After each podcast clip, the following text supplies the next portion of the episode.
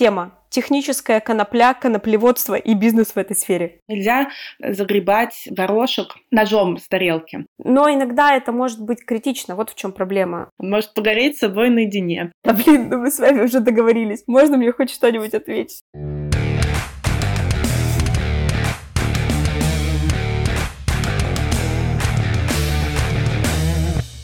Привет, меня зовут Дарья Сталь, и вы слушаете подкаст про комьюнити-менеджмент «Стальные нервы». Второй выпуск сезона про работу с сообществами в кризис я решила посвятить этичным коммуникациям и цифровому этикету. Я считаю, что сейчас особенно важно уделять внимание тому, как мы общаемся друг с другом, а участникам наших сообществ порой нужно еще больше вашего внимания и участия. Поговорить об этом я позвала свою коллегу по курсу нетологии Сашу Смолокурову, потому что Саша тоже очень много и часто, как и я, топит за важность этичных коммуникаций.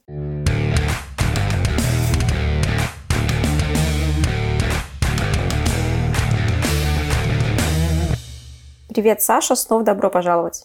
Привет, Даш, рада снова с тобой встретиться здесь. Давай сначала поговорим о терминах и расшифруем немножко людям, которые, может быть, думают, что это какие-то странные придуманные термины, что такое этичные или экологичные коммуникации, вообще одно это и то же или нет. Не знаю, насколько можно считать термины устоявшимися, но если бы меня попросили дать определение, то я бы сказала, что этичные коммуникации — это коммуникации, в которых комфортно всем участникам. Ну или, по крайней мере, с обоих сторон участники э, сделали максимум э, для того, чтобы было так. Этичные и экологичные для тебя чем-то отличаются? Для меня это примерно одно и то же. Это близко, но два слова у нас в языке существуют обычно не просто так, бывают нюансы значений. Слово «экологичное» вообще может казаться избитым. Сейчас, когда мы говорим про экологичное что-нибудь, любое, обычно имеется в виду ну, просто что-то, что не наносит вреда или наносит меньше вреда, чем пользу приносит. Этичные коммуникации, я думаю, что это коммуникации, которые учитывают весь контекст, связанный э, также с персональностью человека. Обычно в 2022 году подразумевается это. Ну, то есть, если есть какие-то чувствительные для человека темы, это тоже важно учесть в коммуникациях. Но в целом можно ставить знак равно, если говорить о влиянии. И есть понятие у нас цифровой этикет. Это все-таки штука пошире. Она включает в себя еще какие-то моменты. Не просто про коммуникацию друг с другом, да, или там, ну, даже не друг с другом, а с сообществом, а что-то еще. Что туда входит для тебя и что для тебя означает цифровой этикет. Цифровой этикет, на мой взгляд, это просто набор каких-то принципов, которые помогают как раз достичь этого эффекта этичности, экологичности коммуникации, в которых каждый из участников коммуникации чувствует, что для него все окей, и он взаимодействовал с человеком или несколькими людьми в группе, и нигде ему не было неприятно, нигде не было причин э, для него каких-то личных триггернуться. В общем, для меня цифровой этикет — это даже не набор правил, каких-то конкретных, а набор скорее принципов и подходов, потому что для каждой площадки могут быть свои технические нюансы, но принцип, когда ты думаешь о том, как вообще подступиться к человеку, в каком контексте происходит коммуникация, с чего ее начать, какая у нее цель и как ее корректно закончить и в какой момент. В общем, набор подходов к этому есть, наверное, цифровой этикет. Можно об этом говорить более детально как раз в том, как начинать вести и заканчивать. Но вот в целом я считаю, что это набор угу. принципов. Да, но я думаю, что мы сейчас чуть-чуть э, немножко углубимся. Не сильно глубоко, потому что у нас э, ограниченное время. Но тем не менее, по сути, этикет, э, ну, слово этикет, мне кажется, здесь появилось тоже вообще не просто так. Как раньше был этикет, который там барышни и молодые люди, дворяне изучали для того, чтобы хорошо вести себя в обществе, правильно положить вилку, ножи за столом, правильные приборы взять и так далее. Это ровно та же ситуация сейчас перенесенная в интернет. То есть у нас есть несколько сфер, в которых надо бы по-хорошему знать, как себя вести. Вот мне кажется, что комьюнити-менеджеры должны изучать цифровой этикет вот прямо как раньше изучали обычный этикет. У нас, к сожалению, сейчас вообще нету ни той, ни другой дисциплины, ни в каком виде. Есть только люди, которые рассказывают про цифровой этикет. Есть некоторые книги, причем довольно неплохие, насколько я знаю. Правда, сама ни одну не читала, но тем не менее. Какие мы можем темы внутри дисциплины цифровой этикет выделить? Ну, например, общение в чатах. То же самое ли общение в чатах и соцсетях или разное? Общение по электронной почте. Еще какие-то, может быть, ты назовешь варианты? Тут можно много делать попыток выстроить некую систему классификации. Я, на самом деле, не тот человек, который мыслит э, визуально майдмэпами. Мне удобнее писать списки, но в целом, э, действительно, для удобства можно помнить, что есть рабочее общение, есть личное общение, есть общение, разделенное по площадкам. Это может быть как ты сказала, соцсети. Не знаю, насколько каждую из них по названиям мы сейчас можем называть. Не во всех зонах э, мира разрешены теперь названия. Но так или иначе, есть у нас мессенджеры, WhatsApp, Telegram, где есть своя специфика, ну и других мессенджеров, соответственно. Есть технические особенности там, которые позволяют улучшать коммуникацию или наоборот. Есть, например, причины, почему я точно предпочитаю Telegram WhatsApp. Не только приватность, когда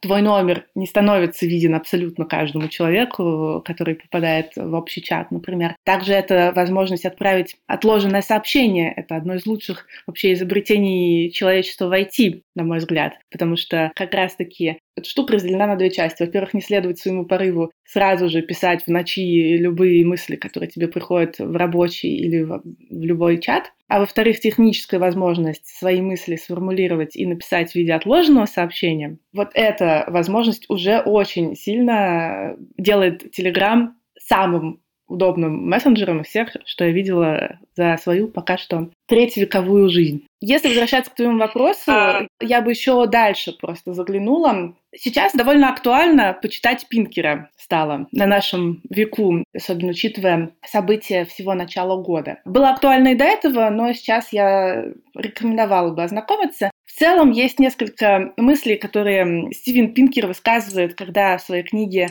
«Лучшее в нас» размышляет э, на научных данных о том, почему люди в принципе стали менее агрессивными, стали реже друг друга убивать в бытовых каких-то ситуациях и так далее. И как ни странно, развитие этикета — это одна из причин, почему насилие в мире стало меньше. Во-первых, люди э, научились за собой ухаживать, они стали менее противны друг другу, то есть банально они лучше пахнут и не выглядят как средний бездомный на улице. Хотя в средние века примерно так выглядели все люди. А во-вторых, Стивен Пинкер рассказывает, что, в общем, есть дурацкие атовистические правила, а, по крайней мере, в его культурном контексте. Например, что нельзя загребать горошек ножом с тарелки. И повелось это в середине где-то средних веков, когда просто из-за того, что люди были очень вспыльчивы и еще носили с собой ножи на пиры, они довольно часто просто могли, не останавливая себя, случайно убить соседа там ножом в бок, потому что этим же ножом они делали все примерно в жизни. Например, они, ну, собственно, резали им всю еду, которая им подавалась на пиру. Также могли и почикать соседа. Чтобы снизить просто травматичность в среде элит, дружин и так далее, в европейских странах стали запрещать приносить с собой ножи. Ну, и, в общем, это стало просто неприлично. Стали формулировать первые сборники книг по этикету, где правила писались в формате «не кладите ноги на стол», «не харкайте себе в тарелку», «не чешите там, ну, не выбирайте в шеи, там, не пукайте при всех». Как ни странно, ну, тогда это важно было зафиксировать. И только, ну, то есть это превентивная штука, люди стали этому следовать, и сейчас вот мы живем так как мы живем сейчас. Ровно также появилась новая среда, в которой мы начали общаться. Довольно интуитивно стали выстраиваться правила по принципам, что людям казалось комфортным, некомфортным. Мне кажется, каждый КМ сейчас плюс-минус это человек, у которого просто большая натренированность в общении, и он много раз натыкался на какие-то ситуации, в которых были обозначены границы, и из этого сложилось э, у каждого из нас какое-то представление о том, как правильно, как неправильно. И ровно из этого общественным договором мы плюс-минус согласны с тем, как было бы хорошо и желательно вести себя онлайн. И некоторые, несомненно, классные люди взяли на себя роль зафиксировать эти правила так, как они их понимают. Это становящаяся, разумеется, вещь. Возможно, что-то еще будет меняться, но общий принцип все равно остается таким же. Сделать коммуникации продуктивнее, комфортнее для всех участников, чтобы не было ситуаций различных конфликтов и эмоций, на которые приходится отвлекаться, которые просто уводят от основной задачи. А задача — это получить какой-то результат, ну или просто удовольствие часто, когда мы там в чате обмениваемся своими мыслями. Вот это важный момент. Я когда говорю тоже про этичные коммуникации сама, да, я обычно делаю акцент, что это, ну, во-первых, это коммуникации бережные к себе и к другим, когда ты подумал о собеседнике в том числе, не только о том, что тебе удобно. И это коммуникации, в которых ты получаешь результат. Потому что ты приходишь к человеку зачем-то, ты что-то хочешь от него получить. Неважно, просто узнать, как у него дела, ты тоже хочешь это. Но это твое личное пожелание. Либо ты хочешь там договориться с ним о встрече, договориться с ним о подкасте, да, как бы подумай заранее о том, как донести информацию человеку оптимально, чтобы он сразу понял, зачем ты ему написал. В том числе это касается ситуации, когда ты пришел к какому-то своему знакомому спустя там, не знаю, полгода, как вы не общались. И ты такой, привет, Вань, как дела? И он такой, хм, странно, что этот человек мне написал, зачем вообще?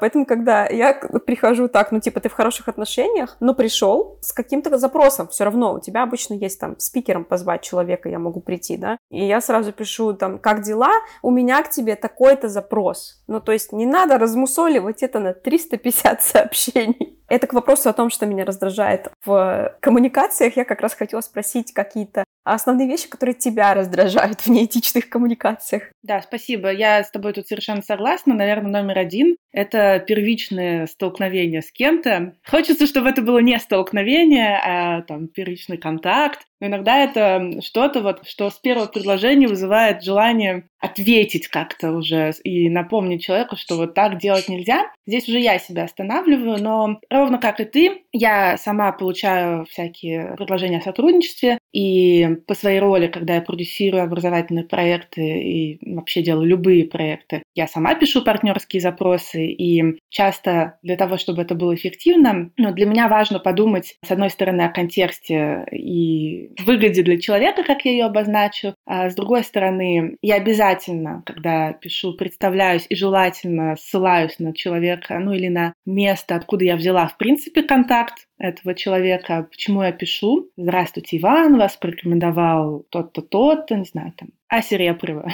часто участвует в таких а, вещах. Или последний раз, когда я писала такой запрос, я ссылалась на тебя, потому что я искала спикера по питчингу для своего проекта. И дальше я озвучиваю суть запроса, притом здесь очень важно написать реально, что вы хотите сразу. Это уважение к времени другого человека и своему времени, опять же, потому что зачем растягивать переписку, если можно сразу дать человеку возможность понять, имеет ли смысл ее углублять вообще. Может быть, ваше предложение, ну, просто ему не подойдет, потому что он у вас офлайн, а он находится сейчас в другой стране и будет находиться там довольно долгое время, и просто он не подойдет, но, может быть, порекомендует кого-то еще из э, своих коллег, понимая ваш запрос. Ну, то есть лучше всего не ставить в ситуацию, в другую сторону, когда нужно становиться вдруг интервьюером и спрашивать, а все-таки, а что конкретно нужно вам, а чем же занимается ваша компания, а что за мероприятие, вот понимаю название, но не понимаю суть. А такое часто действительно случается, поэтому и суть мероприятия, и целевую аудиторию, и даже гонорар, там в рамках которого ну, мы готовы сотрудничать, если он есть, ну или если его нет, то необходимость обозначить, надо про это написать. Да, необходимость обозначить это. А также сколько времени ну, в целом кажется, что потребуется на все то, что вы предлагаете, чтобы человек мог оценить свои ресурсы. Все это я стараюсь включить, конечно же, в свой запрос. Как ты думаешь, я все перечислила, ничего я не забыла? Не знаю, даже если что-то забыла, это не очень критично, может быть, мы про это еще успеем поговорить. Я, собственно, тоже один из моих вопросов сегодня был, да, про то, как вообще заходить э, к людям с разным типом теплоты контакта, да, холодные, теплые и горячие, это, ну, то есть холодные это те, которые ты вообще их не знаешь, и никто не рекомендовал, и ты просто нашел человека, который тебе зачем-то интересен, или там в чате выцепил, например, по сообщению, и приходишь к нему пообщаться. Теплые это когда кто-то порекомендовал, либо вы где-то когда-то мельком пересекались, там, может быть, у вас есть общий какой-то опыт, который ты можешь упомянуть. Ну и, соответственно, горячие — это уже знакомые, с которыми вы где-то поработали, либо уже нормально общались. Какая разница между заходом к таким людям? То что обычно частая проблема у комьюнити-менеджеров — это вот этот первый запрос составить. Ты сейчас много уже про него сказала, но, может быть, есть еще какие-то важные вещи, разница, как приходить. Да, я вспомнила, э, что важно добавить про первичный запрос при теплом, скорее в данном случае, контакте, ну или также такая же структура будет при холодном контакте. В конце просто должен быть призыв к действию, какие-то контакты, как вы предлагаете, собственно, обсуждать предложение, вывод на звонок, предложение созвониться или списаться, и, в общем, какие-то сроки в связи с этим и так далее. С твоей классификацией я согласна. Я бы могла действительно сказать, что с друзьями у нас это действительно горячий контакт, когда часто можно писать даже без «привет» сразу вопрос, да, с друзьями или родственниками. Но я сейчас все равно стараюсь «привет» и вообще как ты, уместно ли, тоже не забывать спрашивать, хотя раньше я так не делала. Насчет э, теплого контакта также согласна, что выбираем время, место, пишем сразу большую обычную месагу, где сформулировано сразу все, и дальше уже выбираем, как удобно будет продолжить общение. Часто это емко, Поэтому имеет смысл выводить на звонок или списываться сразу большим письмом в другом канале, удобном канале для человека. Иногда пишешь в вот эту вот соцсеть с синенькой иконкой, а тебе говорят, а было бы здорово, раз это ну, профессиональный вопрос, давайте на почту, вот моя почта.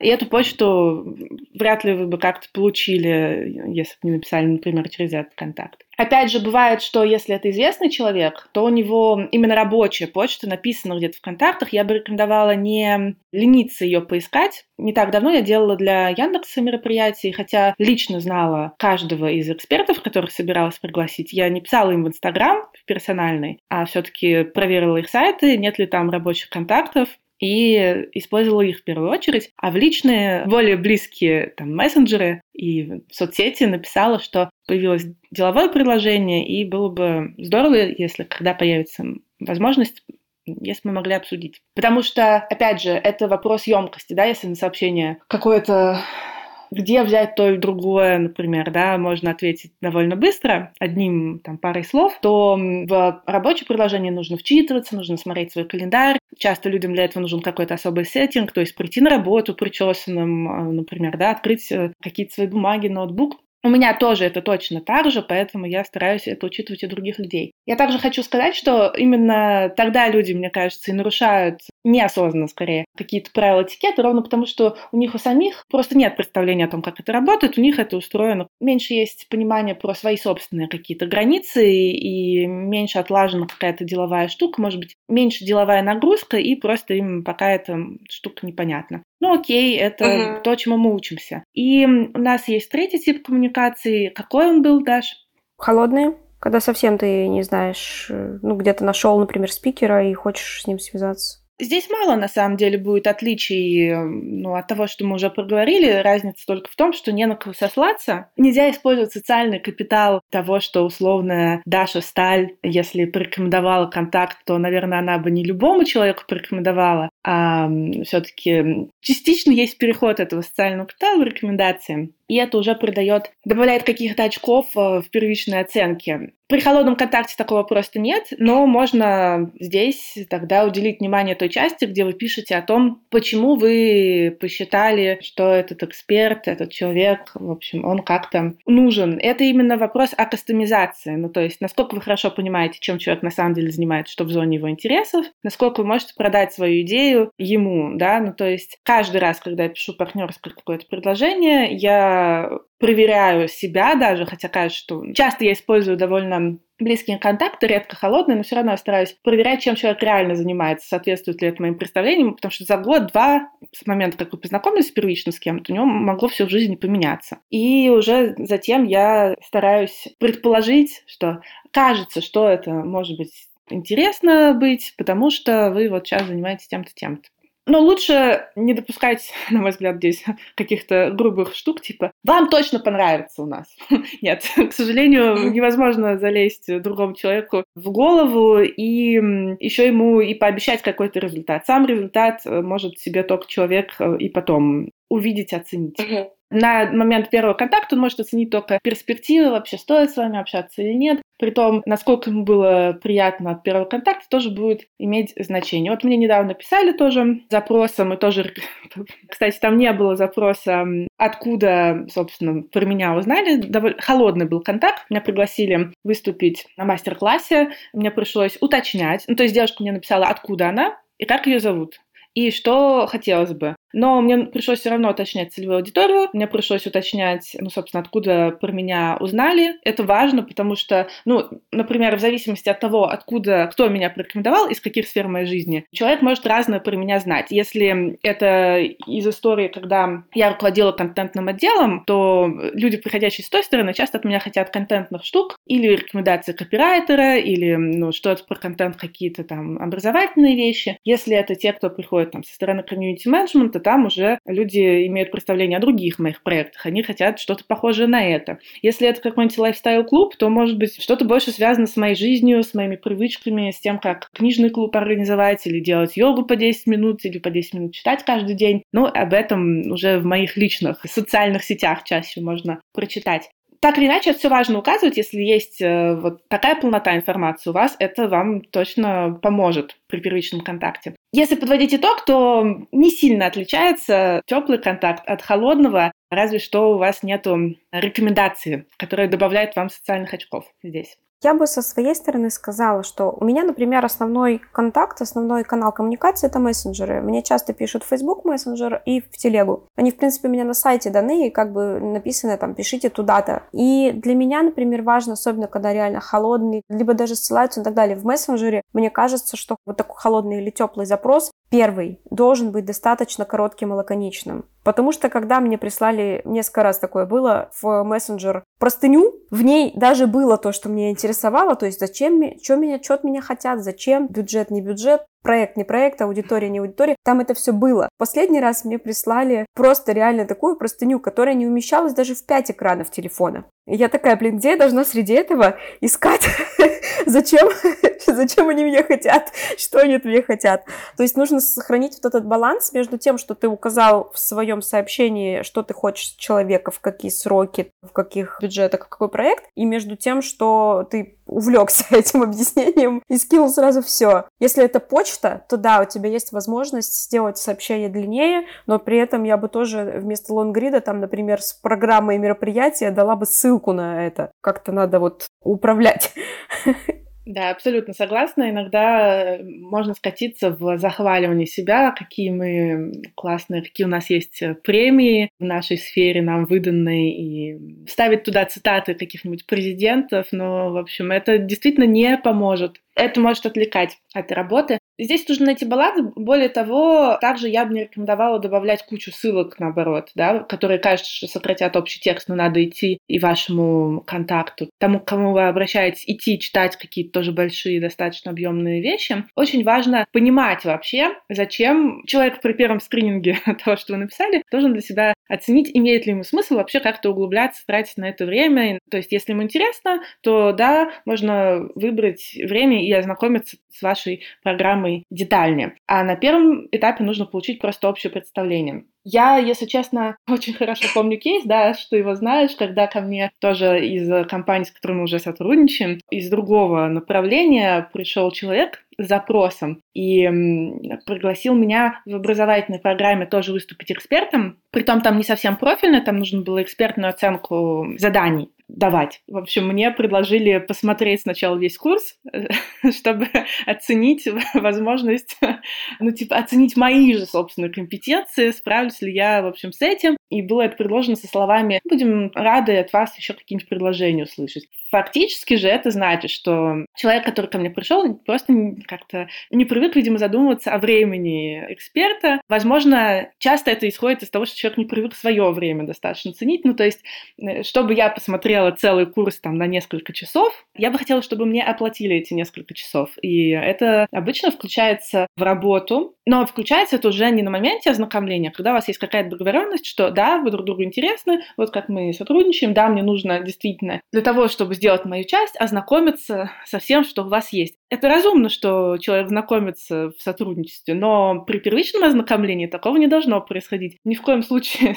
это не должно а, ознакомление первичное для оценки занимать несколько часов. Мне пришлось потратить некоторое время на то, чтобы задать уточняющие вопросы, и в ходе уточняющих вопросов выяснилось, что, ну, то есть те суммы, которые мне готовы были предложить в этом заходе, в общем-то, за ту работу, были совершенно несопоставимы с э, той стоимостью часа, которая у меня есть сейчас разница была раз в пять. А это также говорит о том, что человек не очень правильно выбрал эксперта, когда пришел. И наверняка есть человек, который был бы релевантен этому запросу. Здесь мы возвращаемся к тому, что надо сопоставлять, если это какой-нибудь автор книг или топ-менеджер, ему не нужно, наверное, не нужно его приглашать куда-нибудь за бесплатно и ехать за, не знаю, в Урюпинск и так далее. Это должно быть сопоставимо. Если у вас гонорары для джуниора, то вам нужно писать джуниору. Если у вас гонорары для медла, то вам нужно писать сопоставимым медлам. А если у вас гонорары для топа есть, отлично, у вас расширяется мгновенно выбор, можете писать тем, кто вам подходит. Но здесь важен этот баланс тоже, сопоставлять целевую аудиторию вашим запросам. Да, я тоже здесь соглашусь, что зачастую ошибка вот эта в коммуникациях, она происходит от того, что у человека есть какой-то свой паттерн поведения, и ему нормально в нем, и его коллегам в нем нормально. Мне последний раз тоже написали в полночь, когда я ответила, что можно было бы использовать отложенное сообщение, ну, типа, да, это был студент нашего курса. Я такая, да, я вам отвечу, но вообще можно было бы сделать отложенное сообщение такой, ой, извините, мы просто у нас с коллегами норма, что мы ночью друг другу пишем. Я такая, ну как бы, отлично, но меня-то это норма, почему должна касаться, да? Хорошо, что у меня просто вечно выключены все уведомления на телефоне, кроме личных контактов. Если бы я спала, я бы не услышала, я бы не проснулась, как бы посмотрела бы утром. Это тоже вопрос заботы о себе, да, то есть свою-то тоже надо выстраивать вот эту весь график, свои там уведомления, мессенджеры и так далее, таким образом, чтобы тебя не беспокоили в то время, когда ты не хочешь этого. Но и со стороны человека человека. Все-таки, когда ты коммуницируешь и приходишь к кому-то, какой бы у тебя ни был паттерн, надо бы подумать о том, а как вообще человек это может воспринять. Да, еще мы живем там все в разных часовых поясах, может написать человек с Владивостока, но он опять же должен понимать, кому он пишет.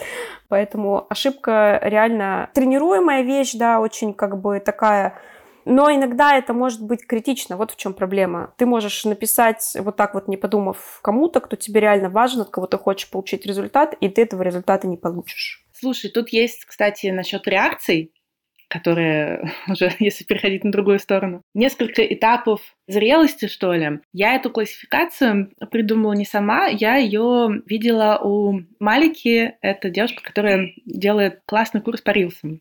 Я с ним согласна. Я постараюсь сейчас объяснить. Когда вот приходит такое сообщение в неурочное время или не очень корректно сформулированное, это касается и партнерских предложений, просто каких-то комментариев, которые могут в социальных сетях поступать. Первый этап — это когда хочется жестко поставить границы, когда мы этому только еще учимся uh-huh. часто, да, и сразу сказать, показать человеку, что он нехороший человек, и выразить ему прям свое возмущение, как это вы так делаете, чтобы он понял сразу. У меня было такое, и иногда я себя на этом до сих пор ловлю, что у меня есть какая-то мотивация человеку показать, что со мной так нельзя, раз, да, это, это окей, и как правильно, чтобы он и больше такого не повторял. Но сейчас я стараюсь лично отходить от этого такого ощущения, что я тут всесильна в том, чтобы человека раз и переучить. Мне же важно мою коммуникацию сделать нормально. Если у меня есть ресурс, но контакт э, мне потенциально важен, там, это мой близкий и более-менее человек, и я хочу с ним продолжать общаться, окей, можно. Но, в общем, тут есть еще второй этап. Второй этап — это когда хочется дать какой-то остроумный ответ и показать, ну, в общем, блеснуть умом, бывает что-то едкое, ироничное сформулировать, и мне это тоже было свойственно. А третий этап — это действие такое из гуманизма, наверное, чаще для понимания это называют из любви, когда проще не влезать в эту беседу долгую, которую ты остроумно ответишь, а человек тебе а, захочет ответить назад, и это займет какое-то время, и в это время как минимум у одной стороны, я думаю, у двух будут какие-то эмоции, и не факт, что все еще хорошо закончится. Третий вариант, на мой взгляд, я сейчас оценила, самый может быть продуктивный, когда просто говоришь, хорошо, это ваше мнение, спасибо. Или, если это партнерское неурочное какое-то предложение, вот у меня была ситуация в майские праздники, мне написала девушка, это был тоже вопрос по курсу, я ответила на вопрос, но также напомнила, что и мне, и другим преподавателям было комфортнее, если бы она подождала до конца праздников на что у нее что-то разгорелось где-то. И в целом свою мысль, хотя я ее тоже сформулировала суперструктурно и поделила на абзацы, мне не очень удалось донести. Хоть я и специалист по коммуникациям, но я понимаю, что, в общем, было бы продуктивнее, в следующий раз я сделаю скорее так, просто сказать спасибо большое, я отвечу на ваш вопрос 3 мая. И как uh-huh. бы на пару дней ее подвесить. Ну или там какое... Это было, наверное, 3 мая, а вернуться мы должны были 10 ну и, или там 6 ну, в общем, как бы, и все. И тут, э, в общем-то, есть причина внутреннего только конфликта между человеком. Он может погореть с собой наедине. Ваш дзен не затрагивается в этой ситуации. Мне кажется, это действительно могло быть полезнее. В следующий раз постараюсь также поступить. Возможно, вам тоже это подойдет слушателям дорогим. Да, это хорошее, хорошее замечание и хороший вариант. Я тоже в основном с людьми, скажем так, Тут вопрос еще, наверное, в том, что когда нам с тобой пишут студенты, которые как бы учатся на курсах, где мы преподаем, им хочется еще немножко вот этого этикета привить. Ну, то есть я отвечаю с позиции преподавателя в этой ситуации, что было бы классно, если бы вы делали вот так. То, что человек в этом плане не распознал, у него, видимо, позиция вот эта не сформирована, может быть, учитель или ученик, или как-то, ну, в принципе, он отнесся к равному как коллеге, ну, это тоже нормально, да. Мы как бы, в принципе, не выделяем студентов, это взрослые люди, это не дети, мы не выделяем их как там каких-то, не знаю, подопечных, над которыми мы прямо это нравоучаемых. Но я стараюсь дать совет формулировкой. Да, не до всех эта формулировка может дойти, к сожалению. Но, может быть, там в следующий раз человек подумает, и это тоже плюс. А так, если это реально какой-то вот контакт тоже там по работе или где-то, или какой-то запрос, то можно действительно продуктивнее не вступать вот в эту переписку, экономить собственное время, а не пытаться струнно ответить, да, просто сказать, извините, я сейчас не могу, отвечу вам потом. Я так, кстати, отвечала на майских праздниках несколько раз, что, ребята, я на яхте в море, просто напомните мне 10 мая, просто напомните помните, что я должна посмотреть ваше сообщение. Как бы все, люди сами напоминали, поэтому все норм. Здорово, что возвращаешь ответственность э, в этом. То есть, когда мне приходит какой-то запрос, я не могу на него сейчас ответить. Я стараюсь его внести куда-то свои задачи и там, на какие-то другие дни, чтобы ответить на него. Здесь, кстати, двоякая штука. У меня часто в профессиональной моей коммуникации, когда я работала в диджитал-маркетинговом агентстве, некоторые руководители практиковали такую штуку. Вот есть у меня как у руководителя такая задача, напомни мне, пожалуйста, про нее. Такое часто, как минимум один мой руководитель практиковал. Это меня ставило в позицию, что я как бы должна о своих задачах заботиться и о наших совместных еще, как его няня. Хотя он у меня и по должности старше. И так как это использовалось как норма, мне казалось, что это норма. А когда я вышла из этих коммуникаций, этого сеттинга, мне стало очевидно, что это не норма. И в целом, в целом, я вдруг осознала, что у человека этого есть так же, как у меня. Две руки, глаза, смартфон, все пальцы на месте. И абсолютно те же технические возможности. То есть он также может себе свои напоминалки написать, что нужно вот этой задачей заняться. Также поставить себе отложенное сообщение в Телеграме, которое у него всплывет, и это же сообщение, которое он мне прислал в личку в Телеграме, ему же где-то появится тогда, когда это нужно. Не нужно навешивать это на других людей. Я считаю, честно говоря, либо инфантильным, либо эгоистичным сейчас поведение, когда без необходимости такая штука проделывается. Это может быть здесь возвращением ответственности, в твоем случае я согласна. Как бы, если вам действительно важно, подтвердите эту важность. Если это часть рабочей коммуникации, и так понятно, что это надо делать, никуда от этого не денешься, ну, господи, напомни мне или там разбуди меня, чтобы я встал, приехал на встречу. Извините, ребята, мы вроде бы, мы все взрослые люди, все как-то смогли школу закончить, и кто-то даже высшее учебное заведение, и на работу устроиться. Наверное, вы сможете сменеджерить свое время сами, а если нет, ну, как бы не знаю, наймите себе личного ассистента или как-то еще это порешаете. В случае с напоминанием, ну, во-первых, это был вопрос, что ко мне, опять же, пришли с каким-то запросом, пожалуйста, проверь презентацию, или, а у нас вот такие новости по проекту, который ты консультировала, посмотри, пожалуйста, мы написали доку. Я такая, ну, это им нужно, да, то есть поэтому ответственность возвращается. Если это, понятно, моя какая-то задача, то я себе это оставлю в напоминалку и в календарь. И в этом плане, когда конкретно мы, как тоже как КМ и как там а, организаторы приходим к кому-то запросам, а, еще один важный момент, который я хотела обсудить, это отсутствие ожидания срочного ответа. То есть не ждать что тебе вот сию секунду на твой холодный или теплый запрос сейчас вот ответят и прибегут. Ну, то есть нужно понимать тоже, что человек может даже прочитать и не ответить. Такое очень часто бывает со спикерами, с занятыми людьми, да, как бы. Или человек может э, не ответить вовсе. Есть те, у которых в мессенджере висят сообщения непрочитанные, чтобы про них потом не забыть, потом на них ответить, да. Можно предпросмотром смотреть сообщение, удивительное дело. Не обязательно отмечать его как прочитанное. Ну и в целом вот это вот не ждать от человека человека срочного ответа, и просто потом, если тебе важно, через какое-то время напомнить, что я вам писал, пожалуйста, посмотрите, или там я видел, что вы прочитали, но не ответили, может быть, забыли. Да? Ну, то есть нужно с пониманием относиться к тому, что человек не обязан прибежать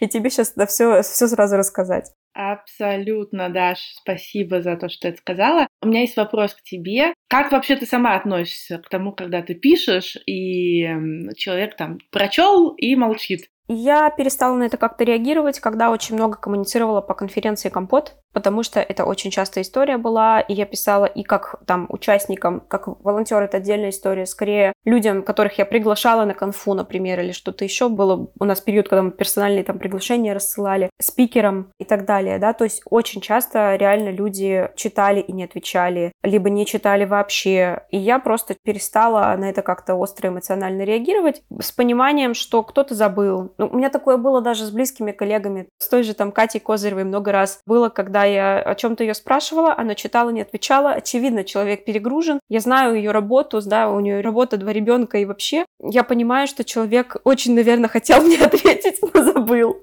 Ну, то есть такое бывает. Ну и вот, собственно, я просто решила в какой-то момент для себя, что если мне не отвечают, я напомню, ну, там, через сутки, в зависимости от срочности запроса, да, через день, через два, через три. Самая большая моя боль, конечно, когда мне не отвечают спикеры, с которыми мы уже договорились, что они выступают, и они мне должны, например, там шаблон презентации выслать, черновик, или еще что-то, а люди просто меня игнорируют, я такая, да блин, ну мы с вами уже договорились, можно мне хоть что-нибудь ответить? Вот это только боль, а остальное как бы уже так. Я тебя очень понимаю, я бываю во всех этих ролях, я и бываю спикером, который должен что-то прислать в урочный час, и человеком, который ждет что-то такое же от эксперта. Мне я скажу, что мне максимально комфортно, может быть, это поможет кому-то следовать этому, хотя бы со мной. Я стараюсь всегда, когда читаю сообщение, на него сразу ответить, если это мессенджер особенно, в формате, когда я там занята. Спасибо большое, вижу запрос, вернусь вечером, там, вернусь завтра. Я на созвоне отвечу чуть позже. Просто чтобы обозначить, что я не просто прочитала, и вообще неизвестно, что я об этом подумала, какая у меня реакция, что я оскорбилась и, и вообще заблокировала уже вас, а вы не узнаете. Как-то обозначить. И сразу себе эту штуку забираю в задачи. Мне кто-то написал, я пишу, ответить Даше. Так как у меня заметка с моими планами, помимо календаря, сразу по другой, у меня есть возможность из мессенджера, из десктопа сразу это внести, или если я набегу, у меня синхронизированы заметки в iCloud, туда же внести, у меня все сразу там оказывается. И потом, по мере того, как я за день все просматриваю, я могу вспомнить, что я там должна кому-то с коммуникацией вернуться. Это в целом, по моим оценкам, вообще технических каких-то затрат не требует. И для меня это важно, потому что эта оперативка меня разгружает. Я не должна помнить, что я должна там Даше ответить. У меня записано, что я должна Даше ответить. Это действительно дело пары минут. Ну, в общем, это лично мне очень помогает. И так как сама я не люблю находиться вот в этом состоянии, что я кому-то написала, человек прочел и молчит, я это просто так как я у меня ноль прочитанных почти всегда в Телеграме, я это всегда замечаю. Я сочувствую людям, которые перегружены, но также хочу поделиться способами, которые делают меня чуть менее перегруженной в таких же ситуациях, когда валится, валится, валится все. Действительно помогает сразу куда-то это переписать и вернуться. Ну или, может быть, кому-то будет удобно действительно себе напоминалку в отложенных поставить, чтобы это всплыло. Просто у меня лично с момента, с 2014 года, с того момента, как я в диджитале начала работать, на каждом моем айфоне отключены все пуши, никогда не работает вообще никакая вибра, никаких звонков, и никаких сообщений никогда не всплывает, и вот эти вот штучки, которые возле иконок, возле бейджей там находятся, их тоже не существует. Я просто отключила все. Это очень сильно экономит мне ресурс внимания. И управляемые коммуникации для любого специалиста в коммуникациях, мне кажется, да, это действительно то, что делает нас более продуктивными, что ли, ну, то есть и то, что делает границы более четкими. Важная мысль для меня на том уровне, как я сейчас осознаю, что многие коммуникации мы сами делаем, если не токсичными, то менее приятными за счет того, что просто больше допускаем каких-то таких себе поблажек относительно других людей и другим людям относительно себя. Кто-то вот нам написал в 23 часа, мы углубились в какую-то переписку, и потом людям кажется, что так с нами можно. Нет, лучше стараться делать так не можно ни для себя, ни для других. Согласна, кстати, с правилом, что отвечать хотя бы что-то, обозначив свою какую-то занятость, незанятость, когда ты можешь человеку помочь, ответить и так далее. У меня тоже такое правило есть. Ну, наверное, в 90% случаях я ему следую. Иногда бывает, что ты хочешь ответить прям час, отвлекся и забыл. Ну, это такое вот чисто в рабочей, когда суматохе. А в основном я тоже стараюсь отвечать. Это мое личное правило. И рекомендую, мне кажется, тоже его всем КМам, потому что ну, это тоже элемент вежливости на самом деле, о том, что ты все-таки увидел, посмотрел, реально можешь, не можешь, или можно мельком просмотреть и сразу понять, что тебе это неинтересно и тоже обозначить, да. То есть игнор в случае с профессионального коммуникатора, человека, который постоянно работает в коммуникациях, игнор, мне кажется, ну, допустим, в редких случаях, потому что ты все-таки как э, выступаешь как профессионал, поэтому классно было бы показывать это в коммуникациях. Я знаю случаи, когда допустим игнор. Для меня игнор допустим случай, когда мне пишут какой-нибудь иностранец в мессенджере, типа «Хей, красотка». Вот тогда я позволяю себе вообще никак не отвечать, потому что если я вяжусь в переписку, мне захочется выглядеть там как-то блестяще умно, и зачем мне тратить на это время? Да и вообще это может быть небезопасно, на мой взгляд, поэтому я пришла к тому, что вот такие сообщения я игнорю, потому что раз, и там какой-нибудь фейк вас может случайно во что-то затянуть. Ну зачем это в конце концов нужно. Еще я бы хотела, даже поговорить про то, как мы приходим из чатов. Бывает такое, что вы в чате уже с человеком какое-то время общаетесь, ну или, может быть, не общаетесь, а его там видели, а вы, например, меньше там склонны себя проявлять, и человек вас может просто не узнать. Практически во всех случаях, когда вам хочется как-то углубить отношения с человеком из чата, позвать его поработать вместе или на свидание, или кофе попить, имеет смысл как раз тоже так же сформулировать сообщение. Здравствуйте, мы с вами в общем общем чате состоим таком-то, таком-то, я бы хотела уточнить такую-то возможность. Я так недавно писала в одном из лайфстайл-клубов, искала себе э, человека, который мог бы отклинить квартиру например. Я помню, что там было много рекомендаций, я отлистала наверх, но так как беседа была месяц назад, мне нужно было уточнить актуальность и контакты, собственно, тех людей, которых рекомендовали. И я каждой девчонке, которая упоминала своих помощниц, писала со ссылкой, откуда я, из какого я чата и по какому вопросу, и, собственно, обращалась на «вы», потому что ну, при первичном контакте это может быть... На «ты» вы всегда успеете перейти, и хуже не будет, на мой взгляд. Я стараюсь от э, контекста соизмерять. Часто пишу на «ты», но вот иногда кажется уместнее, если совсем холодный контакт, с «вы» начинать. В русском языке это имеет значение. Да, мы, кстати, недавно одному турку, который учит русский язык, пытались объяснить, что у нас вежливо сказать «приходите», а не «приходи» или «попробуй», да, там, если «посмотри меню», то есть вежливо говорить «вы» не сразу понимают люди, потому что в культуре немножко по-другому. И да, обычно я тоже ко всем пишу на «вы», и когда мне говорят «да что? Да что ты? Давай на «ты», я такая «извините, у меня профессиональная деформация». Ну и финалочка. Давай поговорим про голосовые сообщения. Как ты относишься к ним? В целом нормально. Иногда бывают ситуации, когда действительно тебе проще наговорить. Это будет быстрее, чем длинный текст, да, написать, э, как-то его тоже там структурировать и так далее. Пояснить свою мысль нужно. Или что-то еще, или кратко описать проект э, и так далее. Это большая экономия времени, чем созвон, например, в этой ситуации, да. Но при этом важно всегда понимать, человек может вообще это послушать или нет. Абсолютно. И в этом помогает вопрос, могу ли прислать voice, будет ли удобно voice, могу ли я рассказать детали в voice и так далее. И вот если только, только когда человек говорит «да», это имеет смысл. Либо, если это теплый контакт, у вас переписка уже довольно длительная, это поздний вечер, я такое допускаю. Мне вот иногда без запроса могут прислать какие-то друзья, там, извини, ну, там прям со слов всегда. И у меня, и у них начинается. Извини, что voice, но просто уже тяжело писать и там как-то раскрывается мысль. На мой взгляд, войсы действительно нужны для раскрытия мысли. Совершенно точно запрет, чего нельзя, не должно быть в войсах, это ТЗ, если это не пояснение какое-то, пасы поверх уже описанного ТЗ. И вообще сообщения, где каких-то много данных э, с точки зрения цифр и так далее. То есть voice — это скорее про эмоциональное какое-то детализированное дополнение картины. Если вам нужно четко проговорить какие-то вещи, они должны быть зафиксированы текстом. Еще я видела очень хорошую штуку у коллег из Кинжала в рекомендациях по цифровому этикету как раз. Также скажу, что я не со всеми рекомендациями от них согласна, но э, вот эта штука мне понравилась. Там коллеги рекомендуют делить войсы на составные части.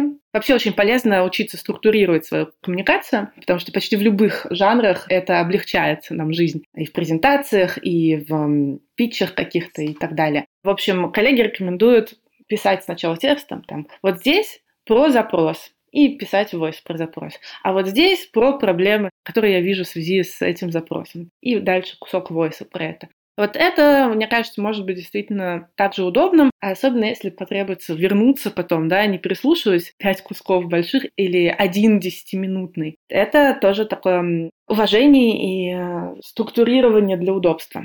Да, по поводу длинных тоже соглашусь, потому что банально могут быть даже там проблемы с интернетом, с которыми я, например, сейчас в Турции сталкиваюсь тоже частенько, и очень сложно загрузить это длинное сообщение. Лучше короткими, это удобней. В тему смешных запросов. Просто прямо сейчас мне пришел запрос в Телеграм. И это такой, я бы сказала, полутеплый контакт, потому что я человека не знаю, но мы с ним общались. Он меня что-то спрашивал про комьюнити-менеджеров, сколько стоит, какие-то еще там вопросы по сообществам. Внимание, текст. Дарья, добрый день. Нам нужен комьюнити-менеджер. Тема «Техническая конопля, коноплеводство и бизнес в этой сфере». Точка. Все, больше ничего в сообщении нет. Я не могла это не зачитать, потому что... Это может быть что угодно, в общем, за этим крыться, конечно. Можно только догадываться. Лучше не давать пространства для догадок как говорят профессионалы коммуникации, любая, да и психологи, в общем-то, любая пустота, где вы информации не даете, будет заполнена интерпретациями человека. И не факт вообще, что в вашу пользу, так что лучше написать как есть. Слушай, мне кажется, что мы достаточно много поговорили про правила основные, ну, наши с тобой, по крайней мере, да, и которые мы считаем хорошими, адекватными, правила коммуникации. Может быть, ты в конце порекомендуешь какую-то литературу или источники, которые можно почитать про это или послушать? Есть у тебя что-нибудь такое интересное? Да, абсолютно точно. Я бы рекомендовала посмотреть материалы кинжала, которые буквально на днях тоже коллеги выпустили как минимум большую часть рекомендаций там может вам быть полезной, как и рекомендация про войсы. Даш, я тебе думаю, что смогу подготовить списком. Есть несколько книг по этикету, цифровому в том числе, которые я бы рекомендовала. И, конечно же, вот недавний материал кинжала тоже не бесполезен далеко, и большая часть того, что коллеги там рекомендуют, это то, с чем я согласна, и что я сама в своей жизни использую, и что, несомненно, облегчает жизнь другим. Я предлагаю списком к нашему подкасту в виде текста. Да, мы просто добавим это в описание подкаста. Можно на самом деле долго говорить про этикет, например, еще о том, насколько звонки в мессенджерах в какой момент вообще уместны. Я бы хотела вспомнить это как вещь, которая лично меня триггерит, да, что если мы говорим про созвон в зуме, то он должен быть в зуме, и человек не будет мне набирать в Телеграме. И не будет мне набирать в Телеграме, чтобы привлечь просто мое внимание к сообщению, которое он написал. К сожалению, в некоторых digital средах, в агентствах, где скорость безумная, и клиенты иногда разбалованы, и требуют с тебя ежесекундных каких-то ответов это практикуется, но от этого лучше отучаться, тем более, что такая скорость коммуникации, она может быть еще и вредна, на мой взгляд, ну, из того, что я понимаю про жизнь, это вообще дофаминовую систему нам раскачивает, и в итоге у нас э, все в мозгу начинает ехать, мы становимся нервные тревожные. А зачем нам это надо? Мы ведь все хотим, наверное, прожить долгую здоровую жизнь. Так вот, коммуникации здоровые на это тоже влияют. Да, полностью согласна. На этой ноте предлагаю закончить. Саша, спасибо. Мне кажется, это был суперпродуктивный разговор. Думаю, что из него можно там конспектировать просто правила коммуникаций. И это было полезно. Спасибо и пока. До новых встреч. Вы слушали подкаст «Стальные нервы». если он вам понравился, подписывайтесь на него в Яндекс Музыке, Google подкастах, Apple подкастах и на других площадках. Вы можете поблагодарить меня, задонатив в поддержку подкаста на сервисе Boosty или напрямую мне на карту, ссылки в описании. Берегите себя и свои сообщества. До связи в следующих выпусках.